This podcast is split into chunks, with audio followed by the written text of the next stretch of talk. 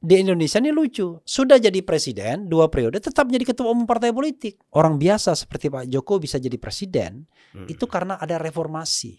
Dan reformasi itu bukan Pak Jokowi yang menciptakan. Hmm. Karena itu kewajiban orang yang menerima warisan adalah memelihara warisan itu sebaik-baiknya. Hmm. Jangan merusaknya.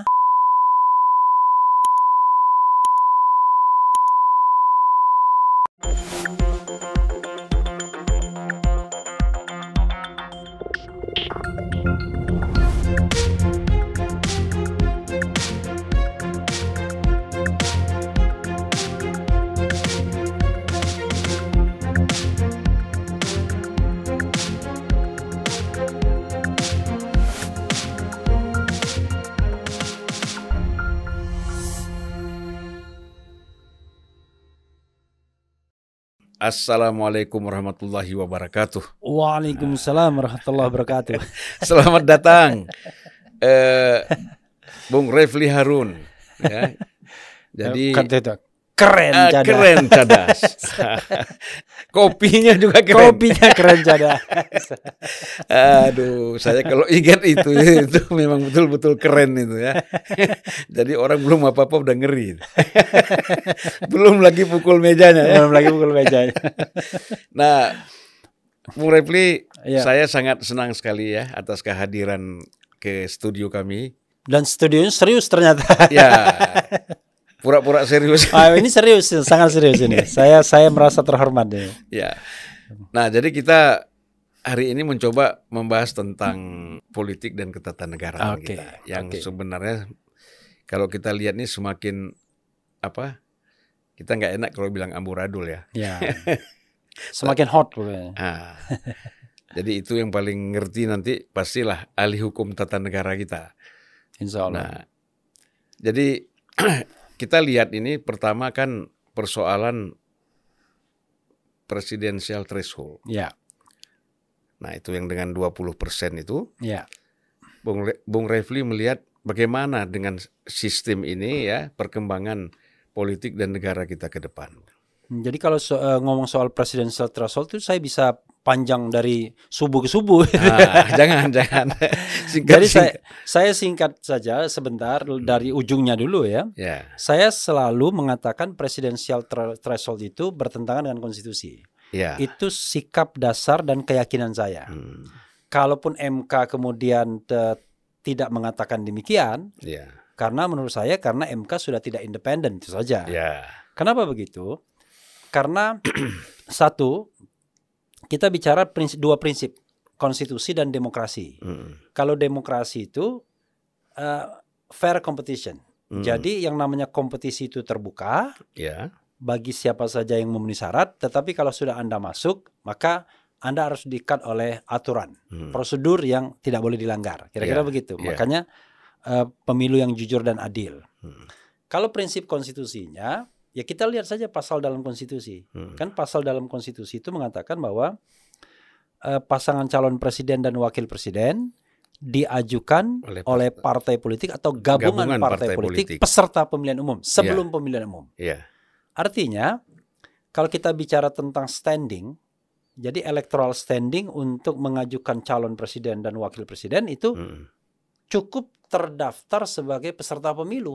ya Nah, once sebuah partai politik eh, terdaftar sebagai peserta pemilu, maka dia memiliki eh, hak constitutional right untuk mengajukan pasangan calon. ya Dan saya kira itulah maksud dari pembentuk konstitusi. hmm, Tetapi kemudian undang-undang tiba-tiba memberikan batasan yaitu harus 20% kursi atau 25% suara. hmm, Dan itu pun hanya bisa diberikan kepada partai yang sudah ikut pemilu sebelumnya.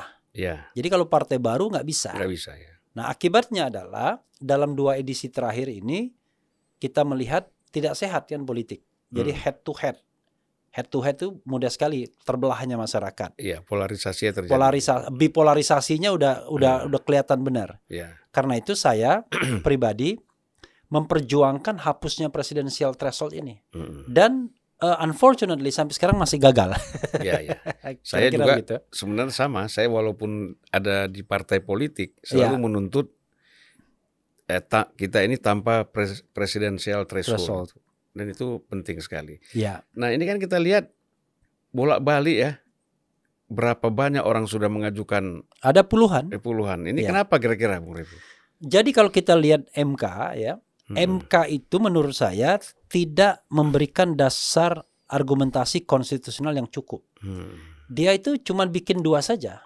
Yang dan itu tidak terbukti. Hmm. Dia mengatakan bahwa presidensial threshold itu akan memperkuat sistem pemerintahan presidensial Nah, dengan indikator penyederhanaan partai politik. ya. Indikatornya itu.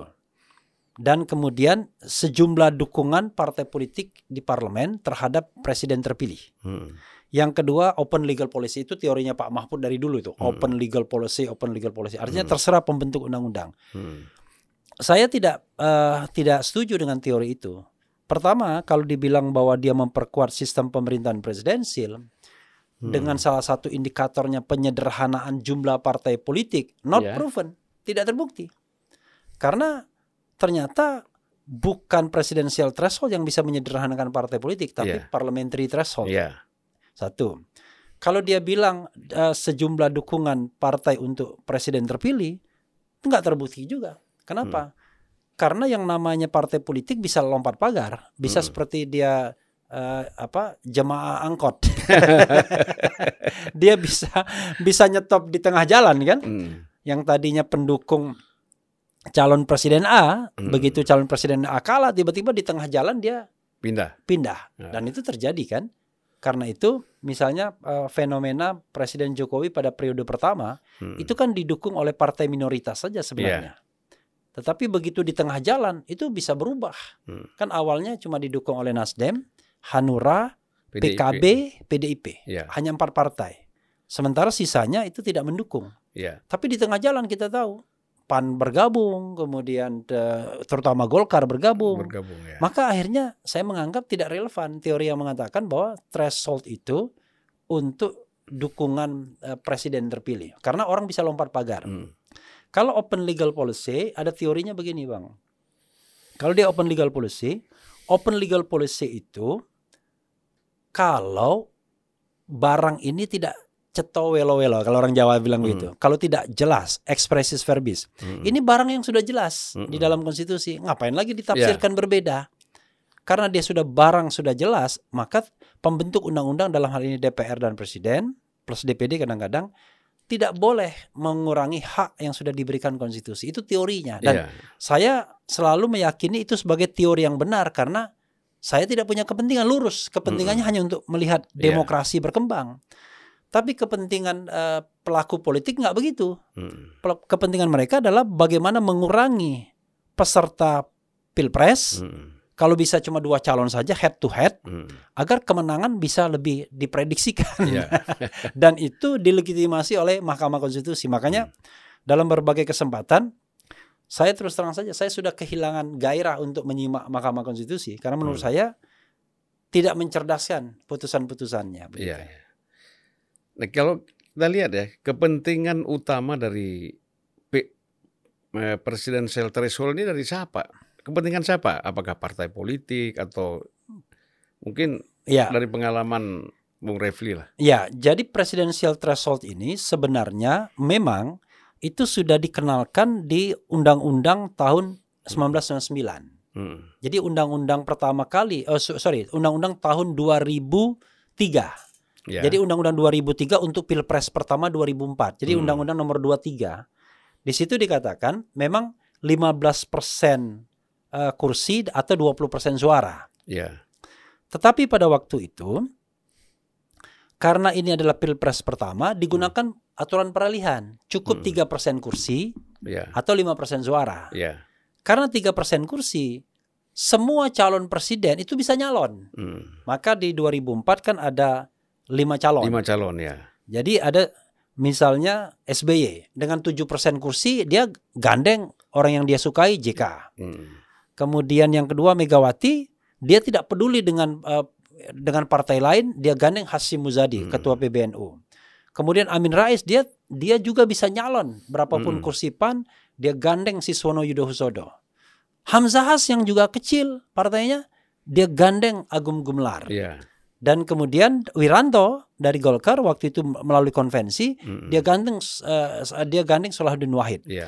Jadi di situ ada perpaduan antara tokoh-tokoh partai dan Hmm. tokoh-tokoh non partai yang dianggap mewakili katakanlah masa atau Iya. eh, misalnya dia masa Islam atau masa katakanlah eh, nasionalis dan Iya. lain sebagainya. Nah, karena itu tahun 2004 saya melihat persaingan itu relatif jauh lebih fair Mm-mm. karena tidak ada tokoh yang tersisa. Iya. Kalau Lima sekarang calon, sepuluh ya, sepuluh tokoh. ah 10 tokoh. Iya. Kalau sekarang slotnya cuma dua. Karena slotnya cuma dua, memang theoretically kalau sekarang empat. Tapi Mm. kalau dengan 20% ini, eh, itu partai bisa diborong. Iya. Nah, itu terjadi pada eh, Demokrat misalnya, dua edisi terakhir dia tidak ikut cawi-cawi dalam proses pemilihan. Dia Hmm. netral saja karena Iya. dia tidak punya kendaraan, Mm. mau ikut koalisi A dia tidak diterima, koalisi B nggak doyan. Kira-kira begitu. Akhirnya yang terjadi begitu. Mm. Cuma saya menyesalkan kenapa ketika partai itu berkuasa dia tidak hapuskan. Mm. Jadi saya menyesalkan Demokrat, menyesalkan PDIP juga. Mm. Tapi kalau sekarang kita ngomong ini sama PDIP nggak laku kita. Iya, karena dia udah Eh, Udah 128 kursi. iya. Jadi dia dengan 20% tersebut dia punya kemewahan, Mm. bisa nyalon. Iya. Ketika Demokrat protes misalnya, Nanti dulu partainya mewah tapi calonnya yang belum ada. ya itu soal lain ya kan. Tapi kan eh, itu kan bisa disewakan ke mana-mana kan. Iya, iya.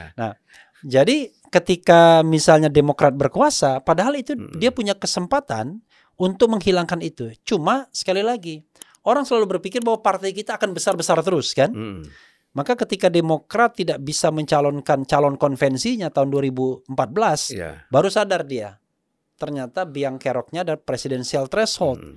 Dia nggak berpikir sebelumnya. Iya. Karena 2009 dia besar, Mm. tapi memang yang paling ngotot untuk eh, presidensial threshold ini besar angkanya. Jadi semua partai itu pro presidensial threshold, Hmm. tapi angkanya ada yang menginginkan cuma 5%, Iya. ada yang angka moderat 15% sep- seperti yang semula, ada yang pengen sampai 25 bahkan 35%. Mm. Eh, sponsor utama untuk mempertinggi threshold ini Golkar. Oh. Ya kita frankly speaking, Mm. karena dia kan selalu menjadi partai nomor satu, nomor dua. Mm. Eh, pernah nomor tiga sekali ketika Iya. 2009. Nah, yang diam-diam mendukung juga walaupun berbeda haluan Mm. PDIP. Iya. Terakhir menjelang pemilu 2014, eh eh, sorry menjelang pemilu 2009 Mm. itu Golkar dan PDIP ini berselingkuh. Mm. Padahal Golkar berada dalam pemerintahan SBY, Iya. PDIP di luar. Tapi ketika mereka bicara tentang threshold, mereka punya kesepakatan diam-diam dalam tanda kutip, Ti. Mm. Karena mereka berharap presidensial threshold ditinggikan agar SBY nggak bisa nyalon lagi. Iya. Karena kan dia kan tu- tu- cuma 7% kursi sebelumnya waktu 2004. Hmm. Ternyata Demokrat booming. 21 persen. Ya, d- eh, kursinya 26% Iya. bahkan. Mm. Begitu Demokrat booming yang lainnya bingung. Ah. Maka tadi misalnya Prabowo sama Megawati akhirnya last minute baru Hmm. kemudian bisa gandeng Mm. dan akhirnya Prabowo terpaksa mengalah untuk menjadi calon wakil presiden Hmm. termasuk Wiranto Iya. yang tadinya dia calon presiden ngalah juga dia calon wakil presidennya Yusuf Kala Iya. dari sana orang makin pintar akhirnya Mm. begitu tahun 2014 dan 2019 kalau begitu kita borong saja ini eh, apa eh, partai-partai politik tapi ternyata ini mohon maaf tuh bang Mm. partai politik senang juga kalau dia diborong Iya. karena kan no freelance tidak ada makan siang yang gratis kira-kira begitu Iya. jadi walaupun dia partai kecil yang katakanlah eh, partainya jauh dari eh, presidential threshold itu tetap dia anu, Happy, happy. happy Ya. mendukung saya bingung misalnya partai seperti P3 misalnya Ah, partai seperti PAN Pan. kok dia mendukung presidensial threshold padahal kan kalau threshold dihapuskan ketua umum PAN ketua umum P3 kan bisa nyalon Iya.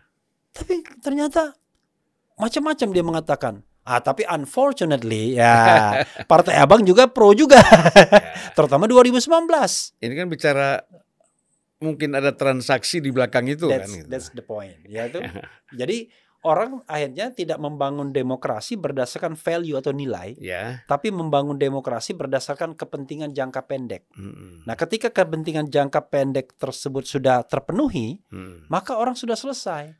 Padahal ketika next election, Mm. konstelasi bisa berubah.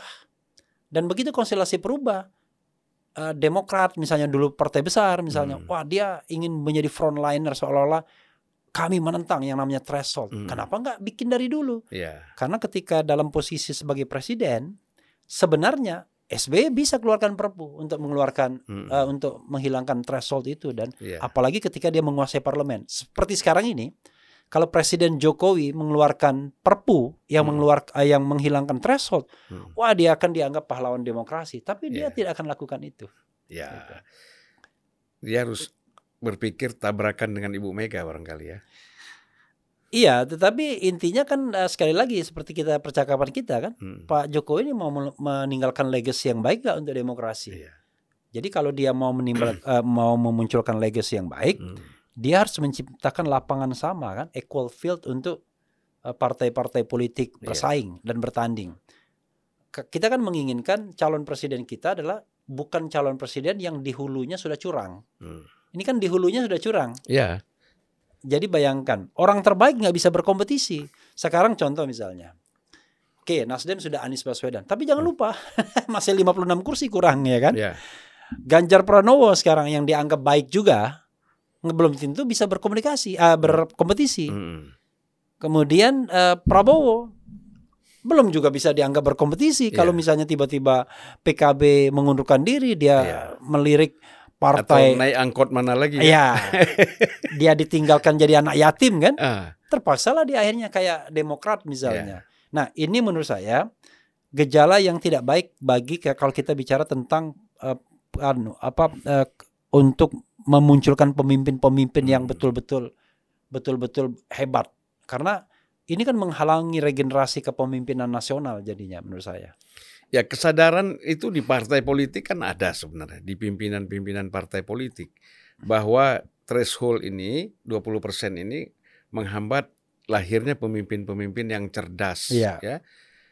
Tapi kan mereka tidak mampu melawan itu ya tidak mampu mu- apa mewujudkan pikirannya karena tadi karena kepentingan-kepentingan eh, Ya, apalah di belakang Ya, orang ya. orang akhirnya mengatakan berspekulasi bahwa eh, kepentingan oligarki nah, itu menghendaki dipertahankannya presidensial threshold ini. Hmm, karena oligarki itu sudah pakai kalkulator bang. Hmm, jadi kalau seandainya lebih dari dua calon bisa dua putaran. Ya dan kalkulatornya agak agak panjang, Ya, panjang. jadinya Kar- tapi kalau sudah head to head dua calon dari awal hmm, mereka sudah bisa mengkalkulasi ya. kira kira-kira berapa uang yang harus dideploy untuk memenangkan pertarungan. Hmm, kan ini jadi demo kalau saya pakai kutip Rizal Rabi ini demokrasi kriminal jadinya. Ya. Jadi kemenangan itu tidak ditentukan oleh genuine uh, vote dari masyarakat, tetapi ditentukan oleh tadi kalkulasi yang bisa mempengaruhi hasil. Dan ini demokrasi kita bahaya sekali kalau begini Dan caranya. saya juga pernah mendengar itu bahwa kalkulator itu 70-30. Iya, 50-50 ya. Enggak 50-50. Enggak, ini candanya ini. Dulu ada manajer sepak bola, gimana Ah. peluang uh, pasukan ini? Oh, 73 ah, 50-50. Maksudnya 70-30. Ternyata 50-50-nya 70-30. ya, jadi eh, untuk eh, calon yang punya peluang besar menang itu 70. Ya, Yang kira-kira ini jangan-jangan ini kuda hitam nanti bisa Oke. menang 30 aja. 30. Nah, Jadi sana menang ke mana aja dia dapat. ya itu namanya don't put your money at the same basket. Jadi Ah. kalau kita punya duit, Ah, jangan kita taruh di keranjang yang sama. kalau ada 100%, taruhlah di keranjang yang kira-kira kuat 70%, ya. yang tidak kuat 30%. Dan itu sama dengan fenomena pilkada. Hmm, Jadi mereka berde- eh, berkelahi di MK dan lain sebagainya, cukongnya sama. ya. Jadi eh, yang A minta uang, yang B minta uang, ya, ya cukong dibayar semua. Ya. Jadi siapa pun yang menang, siapa pun yang terpilih, Iya. maka tetap saja akan tunduk pada oligarki itu. Nah, ini berbahaya sekali. Jadi tidak Ya. hanya pilpres yang kriminal, tetapi juga pilkada. Itulah yang Mah- Mahfud bilang 90% dibiayai cukong itu ya. Iya, walaupun akhirnya dia eh, Ralat bukan 90%, 80-an lah. Karena dia nggak punya data sebenarnya. Iya, kalau Ya, dia tapi- ngutip, ngutipnya dari KPK kan. Nah, tapi semangatnya udah oke lah, Iya. ya, semangatnya Mahfud ini. Bung Refli, dulu kan saya ingat betul bahwa Bung Refli ini pernah menjadi ketua tim anti mafia MK kan? gitu? Iya, Nah, iya, kira-kira ini kan Bung Refli waktu saya datang minta klarifikasi kan. iya. Nah, sekarang saya minta kla- klarifikasi. Iya, iya, iya, iya. Kira-kira apa temuannya saat itu? Jadi begini, ini ceritanya panjang. Jadi kalau generasi baru yang tidak mengikuti kejadian 12 tahun yang lalu itu dia bisa Hmm. bisa bingung. Hmm. Jadi intinya adalah saya ini kan s- setelah saya tidak lagi menjadi staf ahli di Mahkamah Konstitusi tahun Hmm. 2007 akhir, Hmm. setahun kemudian eh, bukan setahun, kira-kira jedanya setahun lah. Jadi Hmm. 2007 akhir saya berhenti. eh, itu pun tidak diperpanjang karena kita kerjanya mengkritik melulu kan. Hmm. 2008 saya ke CETRO waktu itu Center for Electoral Reform. Hmm. Nah 2009 saya baru praktek sebagai lawyer di Hmm. Mahkamah Konstitusi Eh, dan terutama eh, pilkada karena pilkada pada waktu itu kan ke MK kan. Hmm. Jadi salah satu klien saya itu mengatakan kalau dia diperas oleh salah seorang hakim. Hmm. Pendeknya saya nggak kan panjang jalan Ini ceritanya. hakim konstitusi. Iya. Oh. Dia. Lalu saya adukan itu ke Pak Mahfud Hmm. itu. Oh Sebagai- bukan bukan Bu- bu- bu- tidak saya adukan. Pak Mahfud memberikan statement kalau Hmm. MK itu masih bersih. Ya. Kalau ada bukti silahkan katanya Hmm. ya. Nah saya mendengar pernyataan itu saya tergerak untuk menulis di koran Kompas. Hmm. MK masih bersih tapi tanda tanya, Hmm. ya kan? Lalu saya menceritakan mengenai eh apa informasi-informasi bahwa MK itu sudah tidak bersih lagi. Hmm. Saya katakan tidak akan ada asap kalau tidak akan ada tidak ada api. Lalu saya menyarankan Hmm. agar MK itu melakukan investigasi diam-diam Hmm. untuk menyelidiki sumber api tersebut. Kira-kira begitu. Karena saya bilang "Nggak- perlu khawatir, Hmm. emas tetaplah emas, Ya. loyang akan jadi loyang. Ya. Jadi kalau dia memang berintegritas, nggak perlu khawatir. Hmm. Rupanya Pak Mahfud pada waktu itu membaca tulisan saya Hmm. ketika dia di pesawat. Dia telepon saya. Hmm. Saya setuju dengan usulan Anda katanya. Hmm. Terus, ah, tapi saya minta kamu yang jadi ketuanya. Saya bingung kok. Lah, Iya. Saya saya ketuanya pada saya orang lawyer kan, orang Iya. luar. Akhirnya saya konsultasi ke teman-teman, mereka mendukung semua. Saya Hmm. pikir pada Pak waktu itu Pak Mahfud ingin punya niat baik kan? Ya. Oke. Rupanya mereka mau mengkriminalkan saya. Hmm. Kalau saya tidak bisa membuktikan tulisan saya itu, Ya. maka saya akan diadukan ke polisi. Hmm. Lalu Akil Muhtar waktu itu, Hmm. yang hakim yang ditengarai bermasalah itu, Hmm. dia sebutkan pasal-pasal, pasal sekian, pasal sekian, katanya Hmm. pasal eh, apa macam-macam lah. Kira-kira kalau dikalkulasikan bisa 10 tahun itu katanya Hmm. eh, apa? Akil. eh, iya, ininya apa hukuman buat saya. Hmm. Akhirnya saya disuruh membentuk tim investigasi. Bingung saya siapa yang mau saya uh, rekrut. Akhirnya nggak tahu-tahu yang saya rekrut itu Bang Buyung almarhum. Hmm. Buyung Nasution, kemudian saya juga minta Bambang Harimurti. Hmm. Karena di tim saya ini orang-orang senior di sana dia majukan Bambang Wijoyanto dan Saldi Isra. Hmm.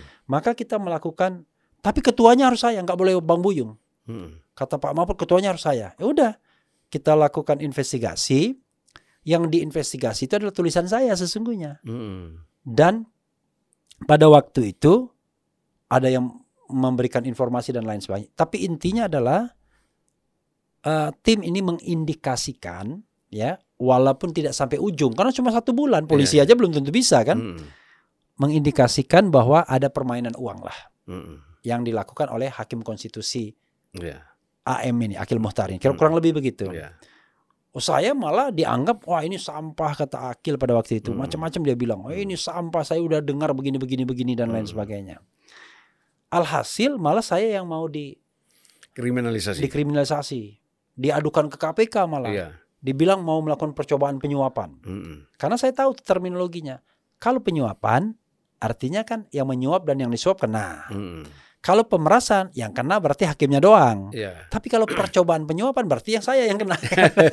hakimnya nggak kena. Iya. Itu terminologi yang mereka pakai. Mm. Tapi akhirnya sudah hilang begitu saja 2010 itu sampai kemudian Akil Mukhtar ditangkap tiga tahun kemudian Mm. bulan Oktober 2 Oktober saya ingat Itu Saya bilang- ketuanya Ak- Akil sebagai ketua MK ya? waktu ditangkap Iya. tapi waktu yang 2010 belum dia ketuanya Pak Mahfud Pak Mahfud. akhirnya pada tanggal 2 Oktober itu saya bilang itu hari pembebasannya Refli Harun jadi orang percaya Ya. bahwa Akil ini memang brengsek akhirnya dan Ya. akhirnya kan kena hukuman seumur hidup dia Iya. Bahkan tidak itu saja, bukan hanya uang 3 miliar yang Mm. menjadi eh, tertangkap basahnya atau tertangkap tangannya. Di dinding rumah dinasnya pun ada uang. Waduh. Alhasil setelah dikumpul-kumpulkan, Mm. itu ada sampai 150 atau 160 miliar yang disita dengan TPPU-nya. Mm. Dan sebenarnya sampai sekarang belum selesai itu kasusnya Mm. ter- ter- eh, terhadap pihak-pihak yang terlibat. Mm. Tapi barangkali KPK sudah kehabisan bensin untuk melanjutkan kasus itu Mm. karena kasus lain kan datang terus kan. Ya, ya, ya. Gitu. Sementara di KPK kan orang juga terbatas ya. Iya. Saya kira itu harus di Tapi intinya adalah tanggal 2 Oktober itu itu adalah hari pembebasan saya. Jadi orang akhirnya percaya. Oh iya. Gara karena gara-gara itu saya Ter- jadi seperti tertuduh dan Iya. di-ban oleh televisi. Dianggap ternyata wah di balik sampah ini ada emas ya. iya, Allahu Akbar. Cuman Itulah. eh, sayangnya yang begitu itu tidak menjadi pembelajaran. Ya. Karena setelah itu temannya Bang eh, Zulfan ketangkep juga. Patrialis Akbar. Oh iya, itu dari PAN ya. Iya, Mm. tidak tidak jadi pembelajaran.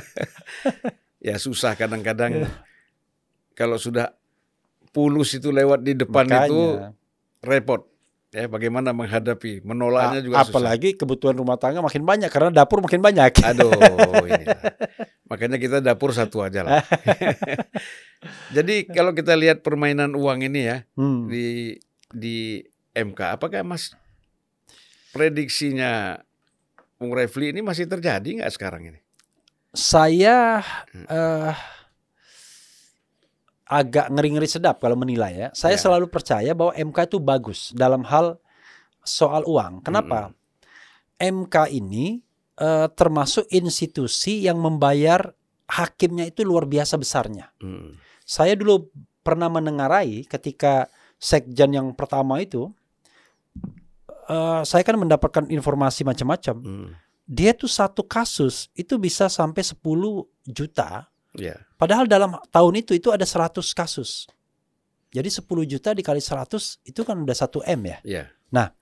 Belum lagi eh, gaji mereka yang reguler Hmm. antara ya 50, 70 sampai 120 juta. Ya. Jadi eh, dulu hakim MK itu kalau rata-rata sebulan dapat ratusan juta. Ya. Karena itu masuk sa- maksud saya eh, le- masih lebih gede lah daripada gaji komisaris kan. Hmm.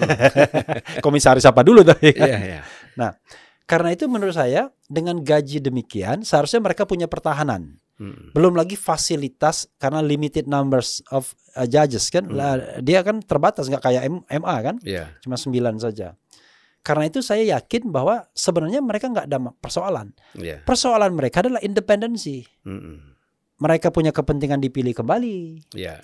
Punya kepentingan tidak dipecat misalnya. Hmm. Sekarang kan ada intervensi untuk memecat hakim kan yang nggak yang seharusnya tidak boleh. Karena itu menurut Ya, itu saya kasusnya Aswanto ya Aswanto. Hmm. Karena itu menurut saya saya saya mau percaya, Hmm. mau percaya bahwa mereka tidak main uang, mau percaya begitu. Ya. Tapi yang jadi masalah adalah soal intervensi. Saya tidak begitu yakin kalau mereka independen itu aja. Ya. Karena indikatornya adalah kasus-kasus yang di mana penguasa memiliki kepentingan, Hmm. MK biasanya nggak kabulkan. Hmm. Contoh, omnibus law. Itu omnibus law itu dari sisi proses pembentukan undang-undang totally incorrect. Hmm. inkonstitusional. Bayangkan, ketika diketok palu kita nggak tahu berapa berapa halaman yang benernya itu. Jadi yang diketok apa kalau gitu kan mestinya kan gitu. Ada versi sekian halaman, versi sekian halaman. Eh, Dan MK memang mengatakan itu pun dengan dissenting opinion eh. bahwa ini batal dari sisi prosedur formal. Ya. Tapi masih dikasih waktu dua tahun kan. Mm-mm. Maka Presiden Jokowi mengatakan nggak ada yang dibatalkan katanya. Cuma Hmm. kita dikasih waktu 20 tahun untuk memperbaiki tapi tidak ada satupun pasal yang dibatalkan. Iya. Padahal MK mengatakan mereka tidak lagi mau menguji materinya karena dianggap formalnya Mm-mm. sudah di mereka batalkan. Iya. Jadi ba- bagi pemerintahan bukan itu yang dia lihat. Mm-mm. Ini barang masih bisa digunakan Iya. dua tahun. Padahal imajinasi orang-orang konstitusi nggak begitu. Ini Hmm. barang sudah void, Mm-mm. sudah batal. Harusnya demi menegakkan hukum ya jangan dipakai dulu. Iya. Hanya karena ada instrumentasi yang tidak boleh suddenly bubar begitu aja, Mm-mm. maka perlu masa peralihan dua tahun. Iya. Tapi sikap pemerintah nggak begitu. Makanya buruh marah sesungguhnya karena Hmm. Presiden Jokowi dari awal mengatakan tenang investor. Jadi yang dia tenangkan investor bukan para buruh. Dan investornya juga tak kunjung tiba. tak kunjung tiba. Jadi Gitu.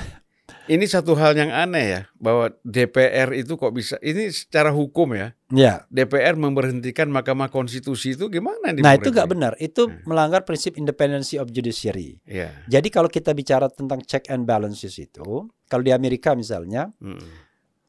kenapa hakim itu diangkat diangkat seumur hidup? Mm-mm. Agar ada jaminan dia tidak lagi dipengaruhi oleh cabang kekuasaan lain. Mm-mm. Makanya tidak boleh yang namanya se- seperti kemarin second term of office misalnya. Wah, dua periode kedua. Karena pada periode kedua saya sudah mulai li- lirak-lirik DPR. Mm-mm. Kalau hakim itu biasanya galak Mm-mm. memutuskan banyak mengalahkan DPR, nggak akan dipilih kembali dia. Iya.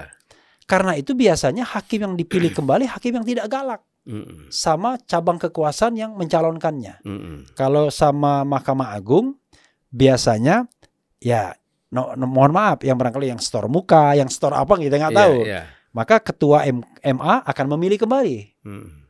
Presiden juga begitu. Kalau Anda bermasalah dengan presiden, Anda nggak akan dipilih kembali. Mm. Apalagi DPR, kita tahu kan. Iya.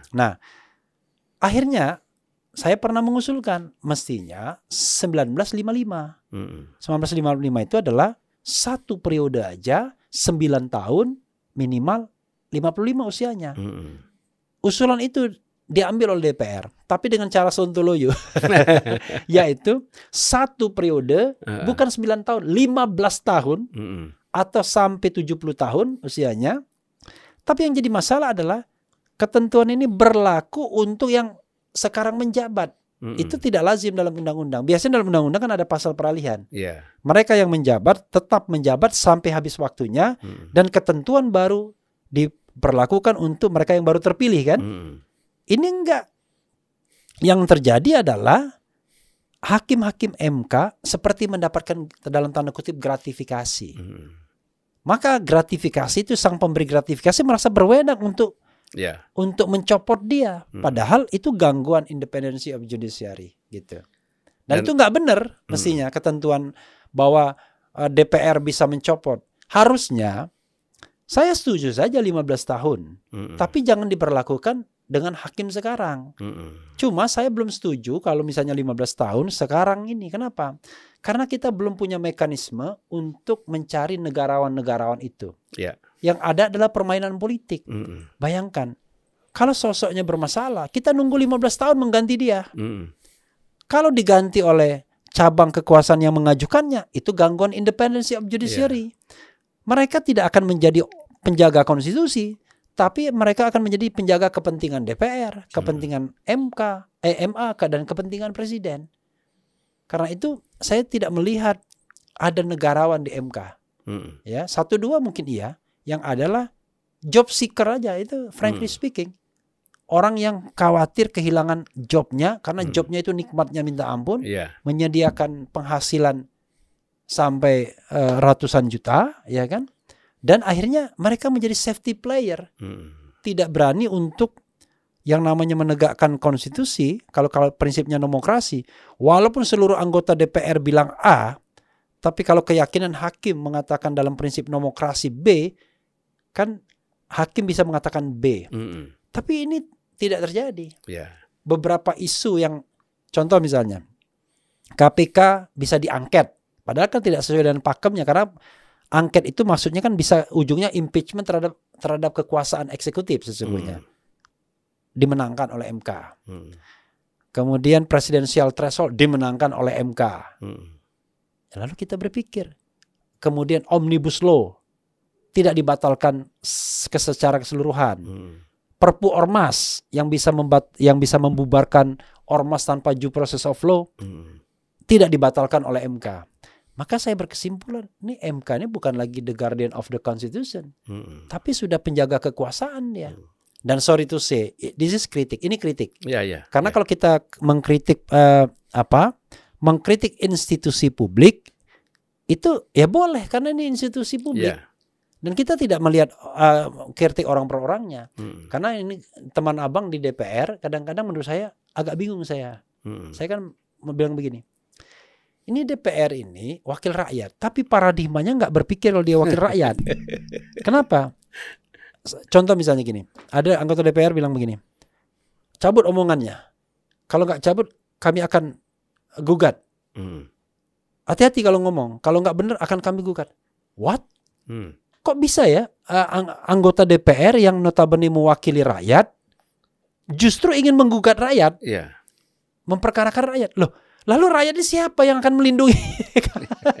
kalau kalau polisi bisa Iya. memenjarakan, presiden bisa memenjarakan, eh DPR juga bisa memenjarakan.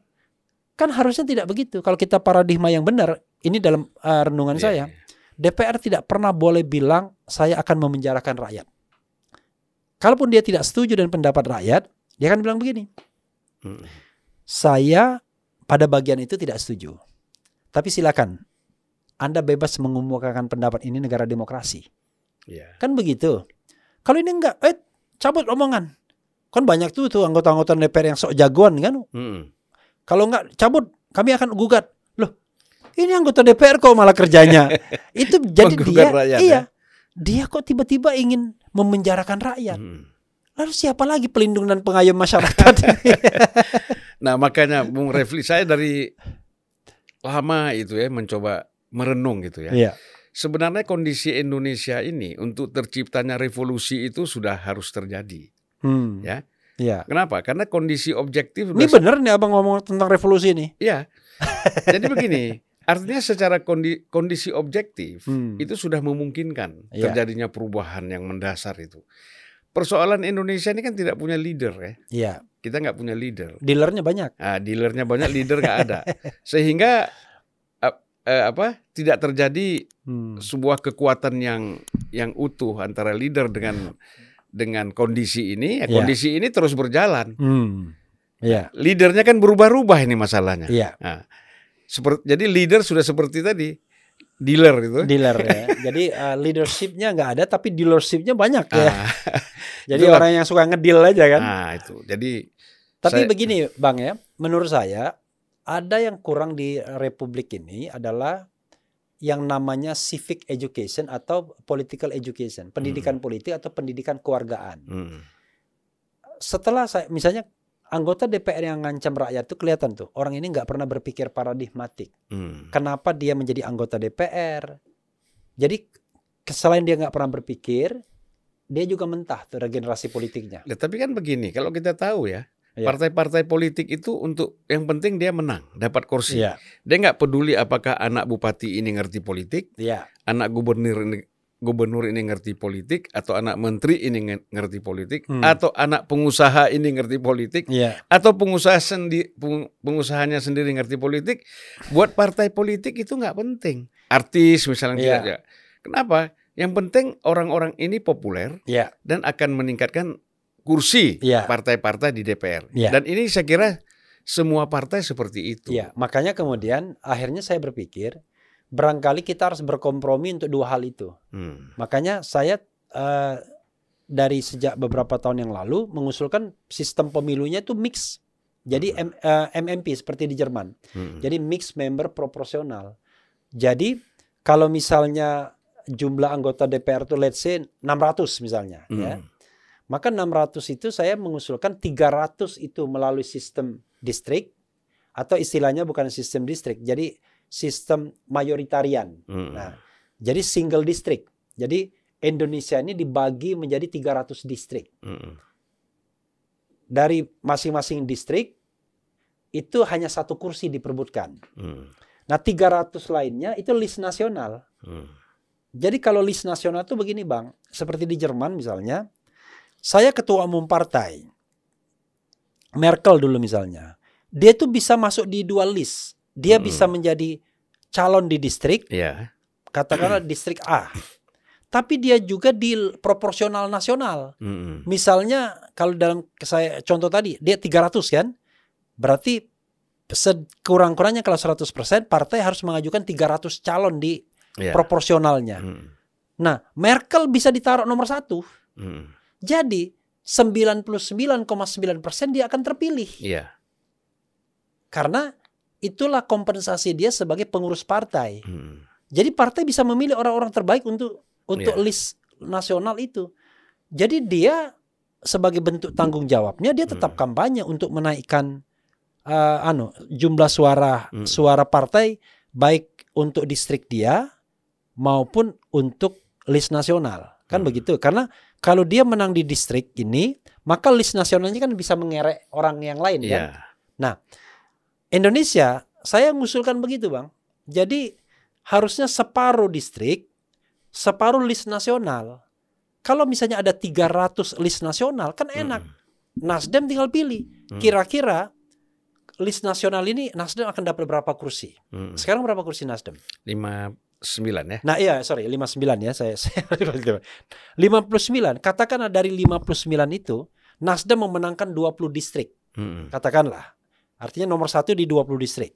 Berarti kan 39 tuh Mm-mm. di list nasionalnya. Mm-mm. Dari 39 itu artinya Nasdem sudah bisa meletakkan siapa saja yang jadi anggota DPR Mm-mm. di 39 list nasional itu. Mm-mm.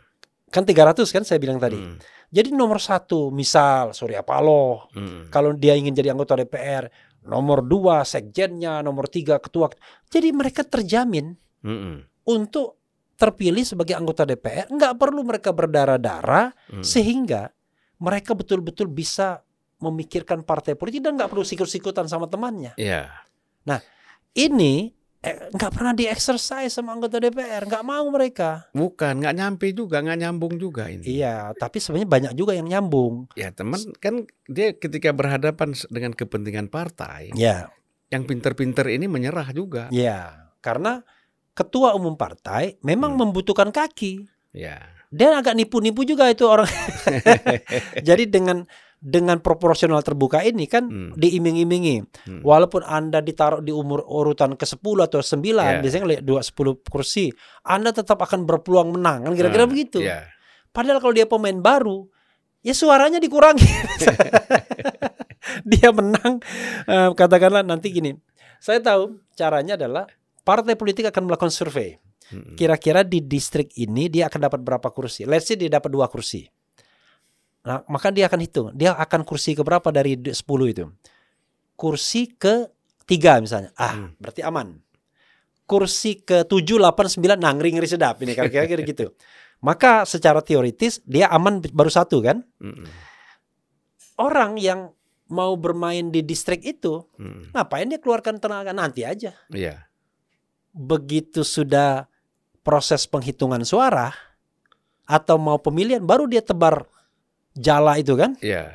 sehingga yang dia butuhkan adalah dia pokoknya menang di antara teman-temannya saja Mm. karena satu kursi itu sudah pasti didapat Iya. berdasarkan survei yang ada kan biasanya kalau survei untuk menentukan kursi partai nggak nggak sulit Mm-mm. yang menentukan orang yang menang yang akan sulit Iya. Dia nggak mau dia dari awal kampanye dia tunggu aja di tikungan nih barang Iya.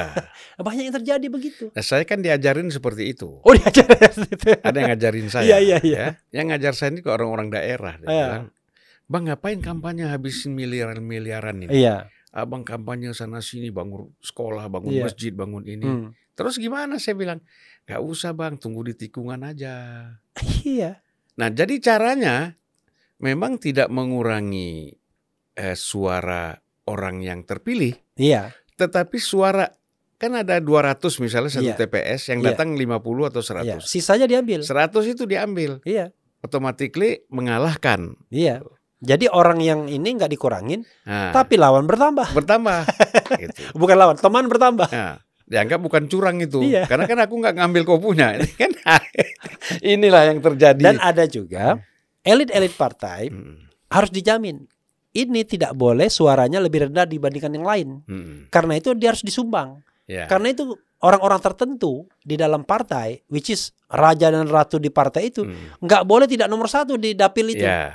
Itu karena itu dia harus disumbang Ya, dengan dan, yang lainnya. dan mereka itu yang disumbang-sumbang itu rata-rata itu tidak pernah kampanye, jarang kampanye. Jarang. Tidak sehebat orang-orang yang tidak disumbang ini. Akhirnya apa yang terjadi? Saya kan punya saudara juga. Hmm. Waktu dia di Sigi di eh, apa di survei, partai sudah pasti dapat satu atau dua kursi. Hmm. Lalu ketika disurvei orangnya, ternyata menang saudara saya itu. Hmm. Ditanya sama surveyor tingkat nasional Hmm. tuh, saya sebut saya Mujani. Ibu apa yang ibu lakukan? Kok survei ibu nomor satu? Ya, lihat saja katanya saya. Saya keluar masuk kampung dari subuh ke subuh. Hmm. Begitu dia kampanyenya dari Hmm. subuh ke subuh. Hmm. Karena dia nggak punya uang. Iya. Oh pantas katanya. Dan waktu pemilihan alhamdulillah. Kalau kursinya dapat dua dia akan nomor tiga. Hmm. Kursinya tiga dia nomor empat. Kata orang, ibu ini dibohongi orang. ibu itu mungkin nomor satu atau nomor dua. Iya. Tapi karena tidak ada pengawalan dan memang benar. Dan itu yang membuat orang kaum intelektual ya. Iya nggak mau. Kemudian orang-orang yang pinter-pinter, cerdas, malas jadi Malas. anggota DPR. Makanya caranya adalah tadi yang Hmm. splitting tadi. Jadi separuh eh, mayoritarian distrik, Hmm. separuh list nasional. Jangan list list eh, dapil. Kar- Karena list nasional itu pasti Iya. akan ada jaminan. Loh kalau misalnya 300 list nasional, Iya. kan nyangkut 30 aja 1 sampai 30 udah aman kan? Apalagi nomor satu kita, Iya. ya kan? Jadi ketua umum nggak perlu capek. Hmm. Kalau ini kan ketua umum itu, oh, waduh, dia pun harus mikirin dirinya sendiri begitu. Iya. Dan jangan salah, ada sekjen nggak terpilih. Banyak. Iya, benar. PK Contohnya Marzuki Ali Iya. sudah jadi sekjen, ketua DPR nggak terpilih dia. Hmm. Agung Laksono, ketua DPR, Tidak Eh, terpilih. elit ini nggak terpilih. Hmm. Karena dia sehari-hari kan sibuk, dia nggak Hmm. sempat kampanye kan. Iya. Gitu. Dan dia mungkin nggak mau keluar duit juga untuk ngatur-ngatur tadi itu. Mungkin. Karena Jakarta wilayahnya ketahuan kan, Iya. gitu. Jadi kita masuk lagi ke persoalan eh, politik kita di tanah air ini Iya. ya. Abang tadi ngomong tentang revolusi belum saya jawab tuh. Oh ya gimana? Silakan. Ya, jadi Nah, iya saya melihat eh, sedih di eh, politik kita ini. Iya. Jadi kalau saya kan concernnya bang di empat bidang. Iya. Kenapa saya misalnya tidak puas dengan pemerintahan sekarang? Hmm. Saya tidak bisa menjawab bidang lainnya. Tapi empat bidang ini saya pastikan menjadi concern saya. Iya. Konstitusi, Hmm. hak asasi, demokrasi, dan anti korupsi. Hmm. Dan menurut saya empat ini raportnya merah semua. Konstitusi tidak ditaati dengan presidensial threshold misalnya. Hmm. Dan Presiden Jokowi punya kesempatan untuk menghilangkannya dengan perpu. Kemudian hak asasi manusia ada kasus-kasus yang the dark number yang Hmm. sampai sekarang nggak diselesaikan. Hmm. Bahkan ada yang mengatakan kita ini dibilang buta, tuli, dan tolol BTT. Hmm. Contoh kasus KM 50, Hmm. sekarang ada kanjuruhan lagi. Hmm. Kemudian ada kasus Munir misalnya, Hmm. walaupun itu eh, warisan dari pemerintahan yang lalu, ada kasus Novel Baswedan, Hmm. asasi. Demokrasi. Sekarang ini Bang, kita bikin podcast ini ngeri-ngeri sedap. Hmm. Kenapa? Tiba-tiba kita bisa ditangkap. Hmm. Entah itu menyebarkan berita bohong, Iya. Entah itu dianggap ujaran kebencian, Hmm. entah itu dianggap menistakan agama. Hmm. Banyak korbannya sudah berjatuhan. Roy Suryo misalnya. Iya. Uh, walaupun semuanya tidak semua dalam proses podcast begini ada yang Hmm. karena uh, posting-posting doang kan. Iya. Karena itu demokrasi bermasalah. Korupsi, anti korupsi, pemberantasan bermasalah juga. Hmm. Justru terjadi pelemahan KPK dan lain sebagainya. Jadi kalau kita bicara tentang kalau perekonomian saya mendengar Rizal Ramli, mendengarkan Antoni Budiawan, eh Hmm. juga Suram juga. Iya. Oke, ada pembangunan. Saya kalau ke Palembang senang, ada jalan tol. Iya. Wah, senang sekali. Tapi kan tidak kita tidak nafikan bahwa Mm. itu infrastruktur itu Iya. berjalan. Tapi kan hidup tidak hanya untuk jalan tol saja kan. Iya, Kira-kira orang kayak kita membutuhkan ruang bermain yang Hmm. demokratis. Karena itu saya menganggap bahwa pemerintahan ini gagal, paling tidak berdasarkan apa yang saya kriteriakan.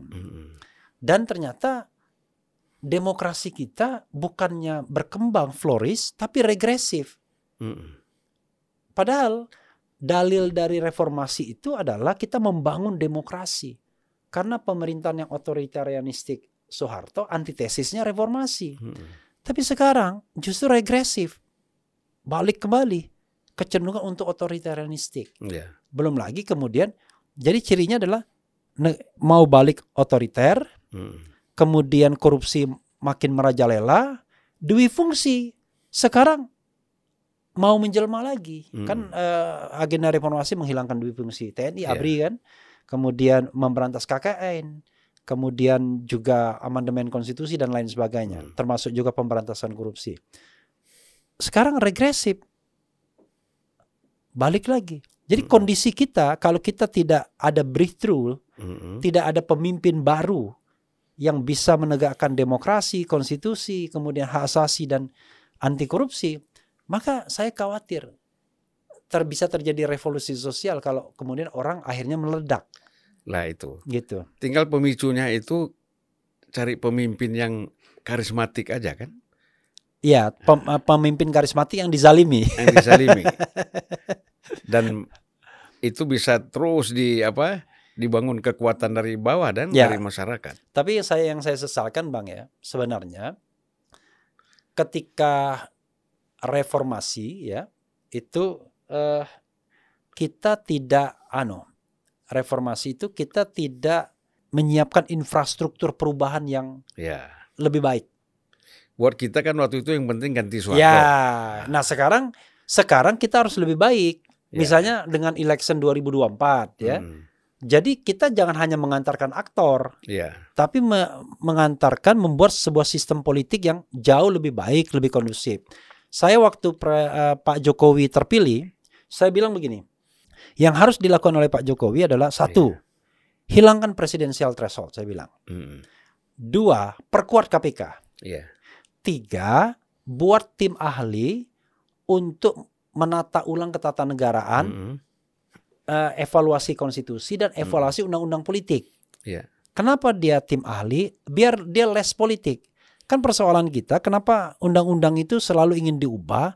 Karena jangka pendek semua kan Hmm. kepentingannya.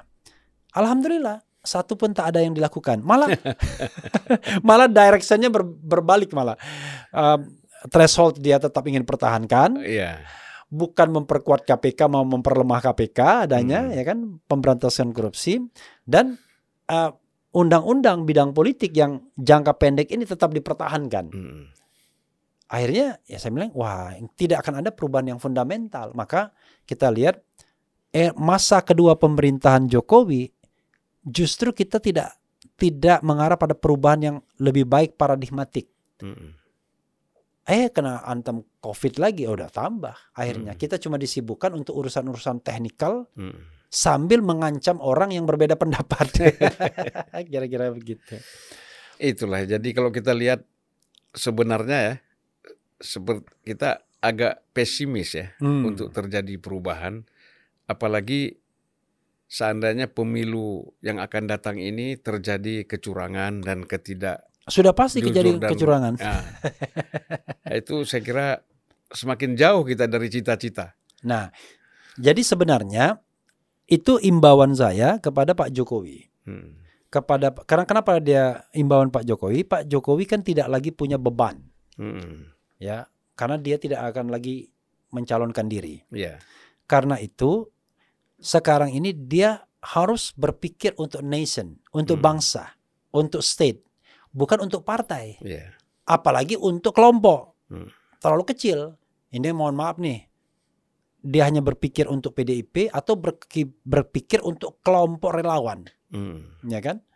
Dia harus berpikir untuk nation, bangsa, state. Apa yang harus dia lakukan? Dia menjamin pemilu itu jujur dan adil. Hmm. Dia ciptakan sebuah lapangan permainan yang jujur dan adil dengan cara bagaimana? Satu, dia harus bertindak netral. Hmm. ke semua calon, dia tidak mengendorse satu satu calon pun. Kedua, dia pastikan bahwa state aparatus yang di bawah kekuasaan dia Hmm. tidak cawe-cawe. Baik itu TNI, Polri maupun BIN, nggak cawe-cawe. Karena itu Hmm. udah rahasia umum, cuman kita kan nggak bisa buktikan aja. Ya. Sehingga dan dia pastikan bahwa KPU, Bawaslu itu bisa bekerja sebaik-baiknya tanpa gangguan dari kekuasaan eksekutif. Hmm. Nah, awalnya mestinya dia pilih orang yang terbaik kan dari Hmm. awal harusnya. It's okay, ini kan udah lewat. Nah, dengan demikian, maka diharapkan ada pemilu yang jujur dan adil. Hmm. Dengan be- begitu, siapa pun yang terpilih akan ada dua dimensi. Dimensi horizontalnya accepted, diterima masyarakat. Dimensi vertikalnya diridhoi Allah Subhanahu wa taala. Makanya negara ini nggak karu-karuan Ya. karena kalau kita mendapatkan kursi dan kekuasaannya dengan cara yang tidak benar, gimana bangsa Allah Subhanahu wa taala mau meridhoi kita kan? Ya. Nah, jadi saya ingin sedikit mungkin Bung Refli bisa kasih masukan ya. Iya, Kalau nggak salah itu di Prancis, iya, Mahkamah Konstitusi itu iya, terdiri dari mantan presiden. iya. Nah, saya lihat misalnya negara seperti Iran itu Ya. juga melakukan pendekatan seperti itu. Jadi Ya. mantan presiden dia Ya. menjadi Mahkamah Konstitusi. Ini kan fair sebenarnya ya. Iya, Mereka pertama bekas kepala negara, iya, mereka sudah mengerti persoalan-persoalan hukum politik dan Ya. lain-lain. iya, Ketiga mereka juga pasti tidak bisa diintervensi kan. iya. Nah, kenapa kita tidak melakukan hal seperti itu? Jadi sebenarnya maksud konstitusi itu adalah negarawan. Hmm. Negarawan itu bukan orang kemarin sore Ya, yang tidak jelas track recordnya, tiba-tiba ikut pendaftaran, ikut tes. Hmm. Saya bilang kok negarawan kok ikut tes gitu ya. Ya. Harusnya negarawan itu dijemput. Hmm. Nah, pertanyaannya Indonesia ini politisi surplus, Hmm. tapi negarawan minus. Ya. Jadi negarawan itu orang yang sudah selesai dengan hidupnya dan dia beyond dari uh, daily politik. Hmm. Jadi dia tuh berpikir politik a nation, politik uh, bangsa. Hmm. Nah, cuma masalahnya di Indonesia ini lucu. Sudah jadi presiden dua periode, tetap jadi ketua umum partai politik. Ah. Kak, gimana dia mau naik level?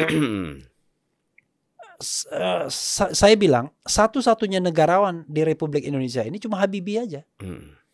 Begitu dia selesai menca ah, selesai presiden. dia tidak lagi cawe-cawe di partai politik. Ya. Betul-betul dia menjadi negarawan.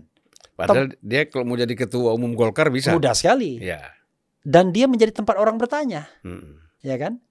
Tempat orang bertanya, tempat orang minta nasihat. Iya. Tapi yang lainnya kan nggak begitu. Habis jadi presiden tetap jadi ketua umum, habis jadi presiden tetap jadi. Padahal kalau kita bicara mengenai bahwa yang namanya presiden itu adalah puncak karir seorang politisi, Hmm. lalu apalagi mau dicari? sudah dua periode kan? Ya. Kan harusnya dia sudah step down dari politik sehari-hari dan dia politiknya politik bangsa.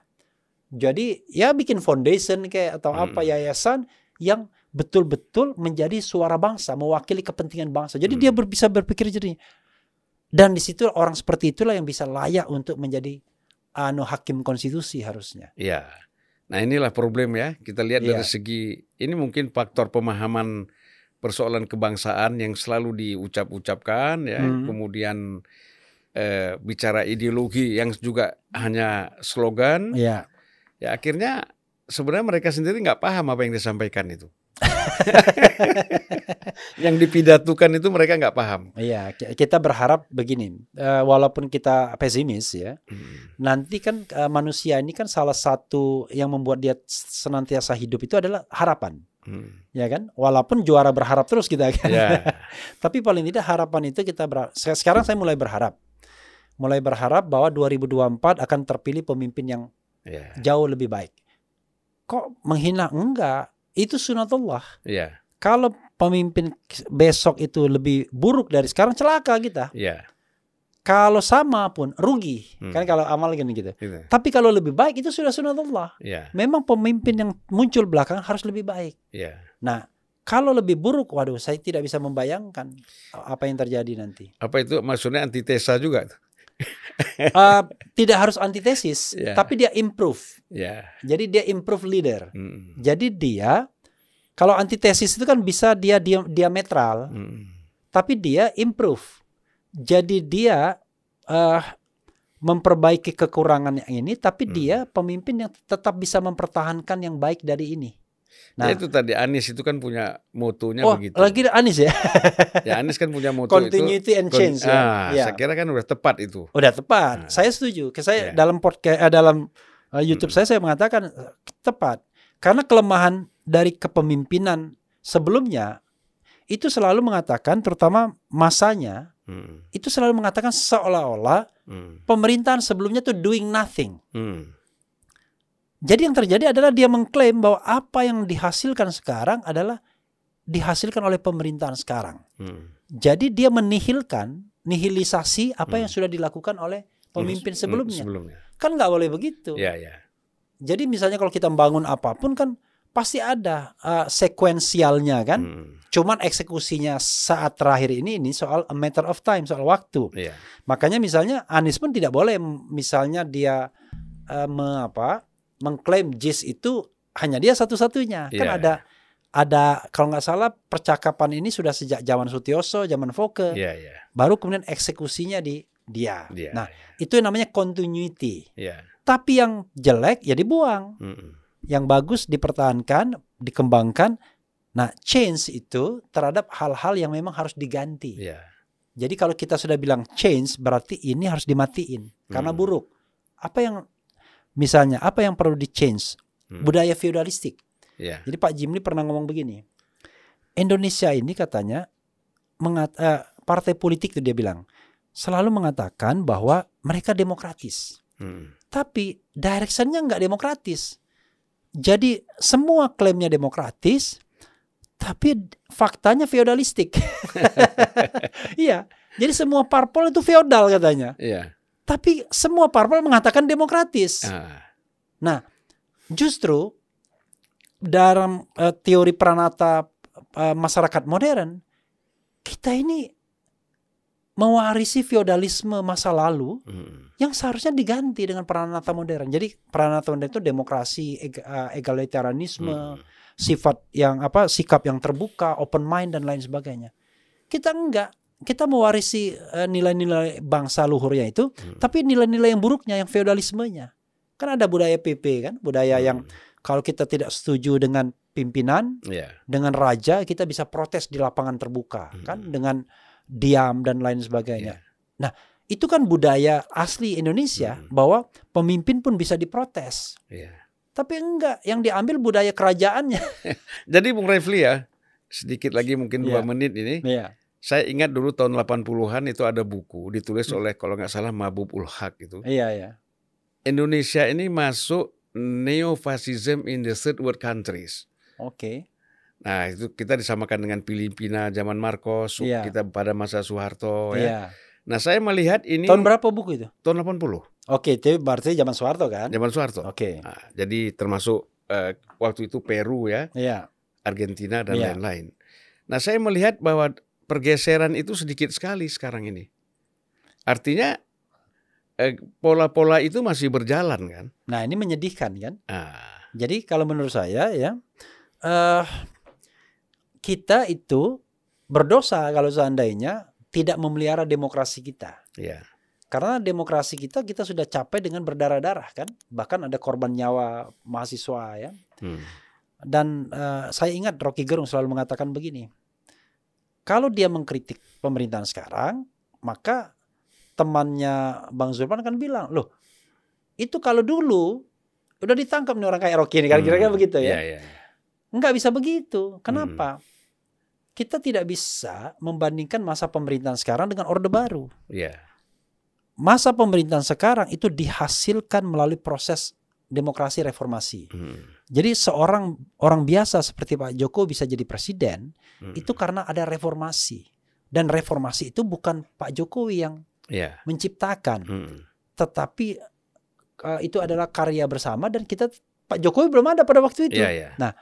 Karena itu kewajiban orang yang menerima warisan adalah memelihara warisan itu sebaik-baiknya, Hmm. jangan merusaknya. Ya. sudah tidak dap, tidak eh, menghasilkannya, Mm, kan ibarat harta, dia sudah tidak bekerja untuk memperolehnya, mm. cuman dapat warisan, eh warisannya tidak dia jaga baik-baik. Ya. Nah, menjaga baik warisan itu bukan berarti hanya membuat dia Mm, dia stuck, enggak.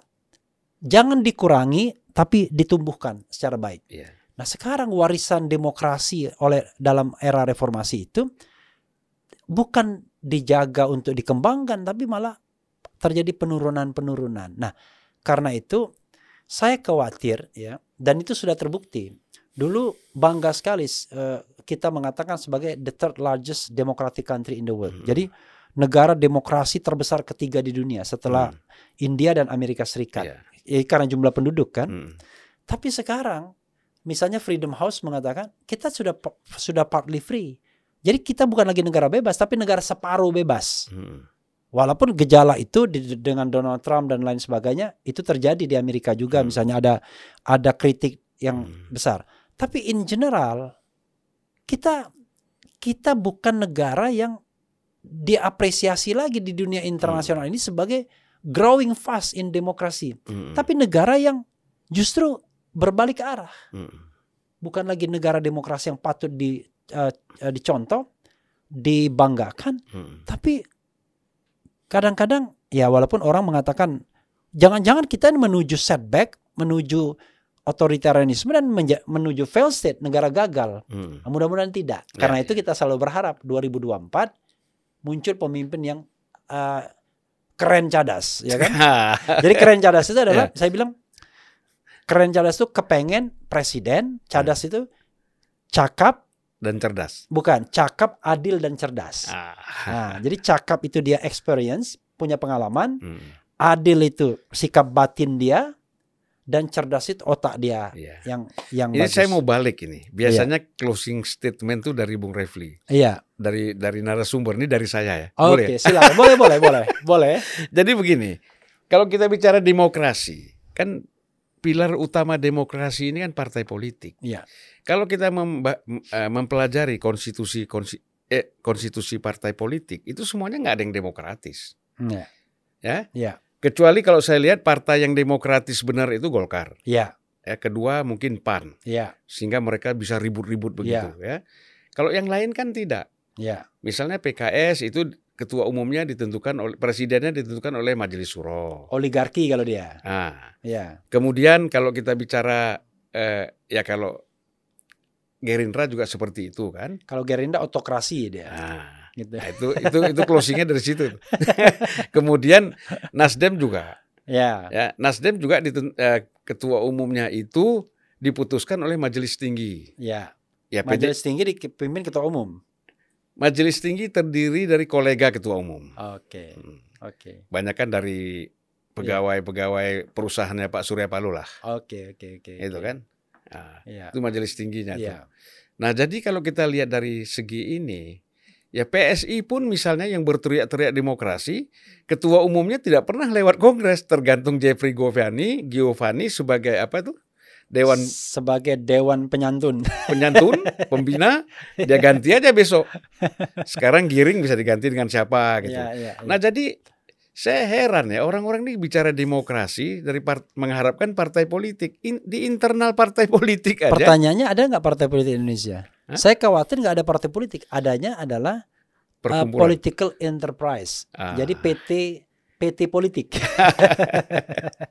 Baiklah Bung Refli, sebenarnya Iya. ini kalau kita ngobrol begini ya, bahan kita sampai dua jam juga nggak habis. Makanya saya bilang sam- dari subuh ke subuh pun bisa kita ya, ngobrol. makanya. Gitu. Teman Bang apa Bung Refli kan ada acara ya, Iya, yang iya, harus saya ada segera. ada meeting gitu. Ya, kami mengucapkan banyak terima Terima kasih. Insya Allah ini bermanfaat buat bangsa dan negara kita. Amin, amin, amin ya. Semoga ke depan mas, makin maju. Ada sisa dua tahun lagi nih Pak Jokowi. Kita Ya. harapkan dia buat Ya. Perubahan-perubahan yang luar biasa Ya. untuk kepentingan bangsa ini ke depan. Ya. Dan itu bisa dilanjutkan oleh Anies Baswedan atau siapa presiden yang terpilih nantilah. Oke. Ya. Ya. saya aminkan aja. Amin. Karena kan? baik yang baik semua kan. ya. Terima kasih. Assalamualaikum warahmatullahi wabarakatuh. Waalaikumsalam warahmatullahi wabarakatuh.